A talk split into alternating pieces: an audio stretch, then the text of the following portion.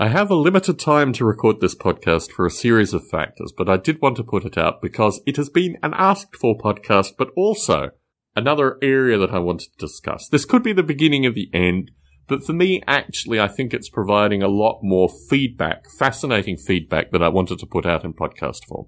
I started through the week for a book that I wouldn't read. I realized actually as I purchased it in Kindle form that my ability to run my eyes along a printed page where it had a particular political stance, a relatively far right political stance. Well, everyone's relatively far right, relatively. But anyway, a relatively far right political stance that I wanted actually to hear this book. And in this instant, I became an Audible subscriber, something which I have not done historically. Audible approached me within a year, less than a year, of starting Model Rail Radio and wanted to do sponsorship. And I said, no, sorry. Not interested. Not interested. But now I am an Audible subscriber. Days of Rage was the first book that I got and I really, really enjoyed listening to it. I'm now listening to The Rise and Fall of the Third Reich, which is another book that I've always wanted to read, but no, implicitly I could not. It's like The Lord of the Rings for World War II buffs. I knew I couldn't get my eyes on this book for long enough to actually consume it. It is 57 hours of audio.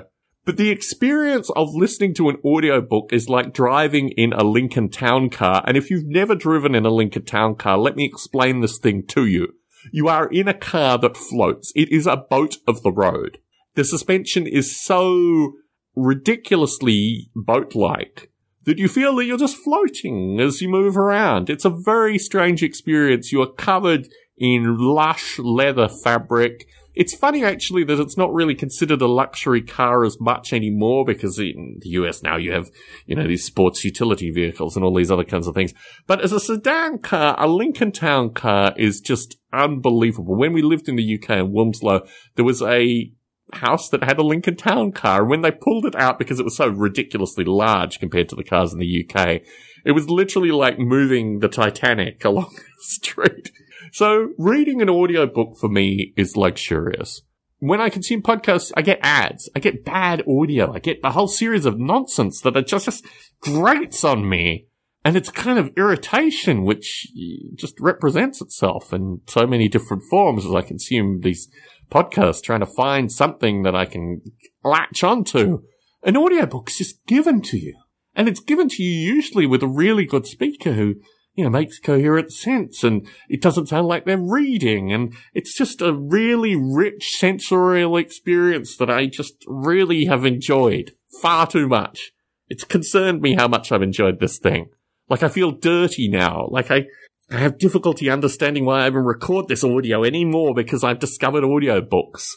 And it's a very, very strange feeling that makes me feel distinctly dirty, let me say. But through this, I've realized Model Rail Radio is a podcast which needs to exist because it's so totally unlike an audiobook. And my other podcast, this is where it gets more interesting, right? You've got Model Rail Radio, which is an extreme of, of group participation, of open source. You can see I've come back from Douglas Rushkoff, although he didn't use open source once last night must have fallen off his bandwagon against simulations and other things. Anyway, so now I see the world very much associated with how my coworkers see the world. They listen to audiobooks. They love audiobooks. They don't listen to podcasts. Why would you listen to a podcast when you've got audiobooks?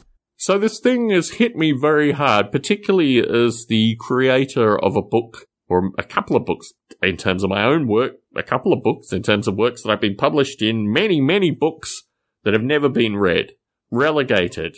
The uh, VHS content that never made it to DVD and will certainly never make it to streaming. That is the intellectual caliber of the books that I have written and participated in so far.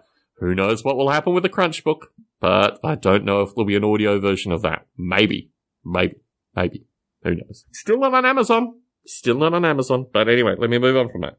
So, in the light of this experience of understanding now what audiobooks are in stark contrast to what podcasts are, I now want to digress a little into discussions associated specifically with the Apple podcasting app because I've been asked to talk about this. Well, actually, it was raised by listener, periodic listener, occasional participant Mike King.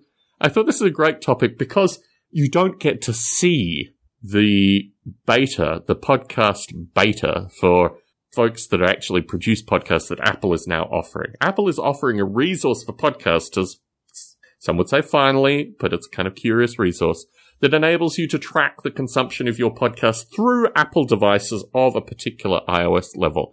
And it is a, I don't know, for me it was kind of gut wrenching. It was very similar. I mean, this emotion combined with going to the Rushkoff talk was what motivated me to get a publicist. I looked at these numbers, I looked at these percentage reaches and I thought, geez, people are just skimming these things. They're not even listening to these things seriously. They're not telling their friends. I mean, I've got numbers associated with download touches and things like that, and all this stuff aggregates together. It looks kind of rosy for my podcast, but the Apple podcasting tool, that ain't rosy. That ain't rosy at all. That indicates very clearly that something is going really fundamentally wrong with my podcast, and really, I should question whether I continue podcasting. Or, or, there's a problem associated with Apple's podcast experience, which Mike King pointed out in spades. The new podcasting app, which is the one that's gathering this data, is so difficult to navigate through. If you produce a podcast, it's going to be very difficult for someone to actually find your podcast. And what I found through this is the podcasts that work particularly well are these commercial podcasts that I keep talking about. The podcasts that have seasons, defined seasons, that have roll ads, you know, all these kind of things. They're the podcasts that seem to be doing very well in the podcasting app. And those of us that produce crazy independent podcasts from like in 12 years ago in terms of mentality, we mysteriously are just working our way through. I've got to work out what I got to do in the XML code to get this thing working better.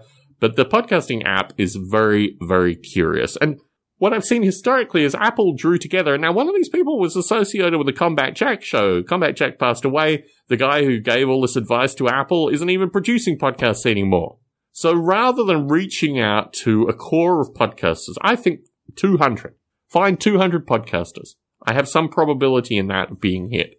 Get their critical advice and then work on an app that actually addresses this issue. If you had produced, if I had produced the content the hours of content that I have produced in podcast audio on YouTube, I would have millions of subscribers by now. The distinction between YouTube and the way Apple has treated podcast is extraordinary. Because if you're long in the game for producing content on YouTube, and even if I had three or four different YouTube channels that I produce content like I've done with podcasts, I would actually have a viewership now that would far surpass anything I could imagine and the nature of, and certainly people, you know, I've talked historically about a variety of podcasters that maintain the same podcast, same XML feed, all this kind of stuff. Obviously, they have a broader listenership. They have a broader subscription. The fact that people need to actually manually follow me, I mean, God, who's going to do that? But if I had YouTube as my means of distributing this, and obviously I was performing visually and all this other stuff, then I would have a completely different audience now than I have with podcasts. And it's hard not to say, if Apple had taken podcasts seriously, now they did do something initially, amazing. Podcasts and iTunes, clearly very important. But it's never really raised beyond that. And I think about it, mm, another Apple product that I've worked on historically, I don't need to talk about necessarily. But, you know, there are other Apple products out there that languish somewhat and then get revitalized and redone and still sometimes languish because of the situation associated with the previous product. So this is all very difficult and interesting, but I think the current podcasting app has not in any way been designed for anyone who listens to podcasts. And it really is very curious because it's almost like they've gotten in interns to create this thing because it doesn't follow any flow. You actually manually need to go back and check to see if the podcasts have updated. It's not like a progressive thing where, you know, new podcasts will come out and then if you listen to things out of order, I mean, the whole thing is just not temporally designed. So I feel Mike King's pain. And I also feel Mike King's pain through the fact that Apple now gives me an interface to see how poorly people are interacting with my podcasts. Like this is a two way thing, which is just really, really very bad. And in parallel to audiobooks, which Audible has done very well at associated with their space, I work for another company that does very well associated with its space in some regard. But Audible has done very well in its space, and they produce a product that's luxurious and enjoyable and makes me feel good, like an intellectual person, because I've heard this audio. Podcasts don't have that thing, right? And as someone who produces audio time and time again, maybe of varying quality, maybe a variety of different things, that's wonderful. But I produced a hell of a lot of content. And You'd think just through volume alone, through you listen to this podcast, so you might like this podcast, or you may want to listen to this podcast. The feedback that I've received, and I went back through this historically, has been that people have listened to my podcast after I've appeared on other podcasts. So I need to turn up on a podcast in order to even get people to think about maybe they should listen to one of my other podcasts. And that whole thing is so clunky. I have to manually go and discover podcasts, manually go and discover podcasts. Every six weeks, I'll go and subscribe to a bunch of new podcasts, trying to find some interesting stuff out there. It's not marketed like YouTube.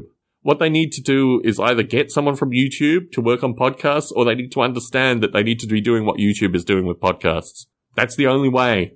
It should be, you know, 15 possible podcast options that you can listen to and then subscribe and move through. You need to provide a diversity of audio, a diversity of interest. This whole notion that to get people onto the podcast, you've got to go through all these mechanisms. No. This is information that is out there that should be freely accessible and the ability for people to engage with this information is what is important. So now I've discovered audiobooks and now I still record podcasts and I'm going to increasingly be thinking more and more critically associated with what is going wrong here and how I can do something to help, right? I mean, it's not just me preserving this passive thing. There's got to be ways that I can improve this thing as well. And hopefully, although I haven't heard from her in recent times, I haven't heard from any of the miniature painters either. Talk about long funk as being the kiss of death. You release a long funk on something, it's like, never again will you hear from these people. Maybe that's the way these things are. Long funk is just where ideas and people go to die, in my general belief. Anyway, what have I learnt from audiobooks? I'm going to continue to listen to audiobooks. I really love it as a format. I am slightly annoyed that I don't have a physical book to put next to my Dragon magazines and my what's it called? Prairie Fire when it arrives. Prairie Fire is taking longer. It didn't come from San Francisco. I should have bought a copy of Prairie Fire. I'm sure they had five copies at this place. So I don't have a physical book to put there associated with the memories. I just have the memories associated with these things. And when I come back to it, I guess I'll need to remember that I actually heard an audiobook which got me to purchase the actual physical things that I've looked through. And they're kind of sad and curious and interesting. Maybe we'll talk about Dragon Magazine at another time. The Berkeley version of Dragon Magazine, I should point out. So that is it. That is my thinking currently. I think my listenership is up to date associated with my various musings. And I will try, I've got a bit of international travel coming up, so I'm going to have to work out how I put all these things together, particularly in long funks. I'm not going to be, well, the first, I think the first long funk, I didn't actually use the mic accidentally. So maybe I might put out a long funk that doesn't have this beautiful mic. Who knows? Anyway, as far as I'm concerned, associated with my podcast musing, I think you folk are up to date. And what I want to say is, if you want to go out there, if you want to do curious, eclectic things like purchase a copy of Field of Chaos and read it, or maybe I should just produce, I mean, I did try, I think in the short funks, there are some chapters of Field of Chaos in slightly, I mean, I'm reading it. I'm not a professional reader by any stretch of your imagination. But if you want to do this thing, if you want to participate in some way, get in contact with me. Email me. Uh, my surname at gmail.com is my current one to try and avoid spam. Hit me up on Facebook. Do a wide variety of things. There's a number of ways you can contact me. Just let me know what you like about this long funk. We also have a Facebook page, a group, not, not the other thing, not a page, but a group. So people can actively participate, actively talk about these various ideas. Mike King, I don't know if I've done you any justice, but I've tried. I wanted to give you some insight associated with this thing as well.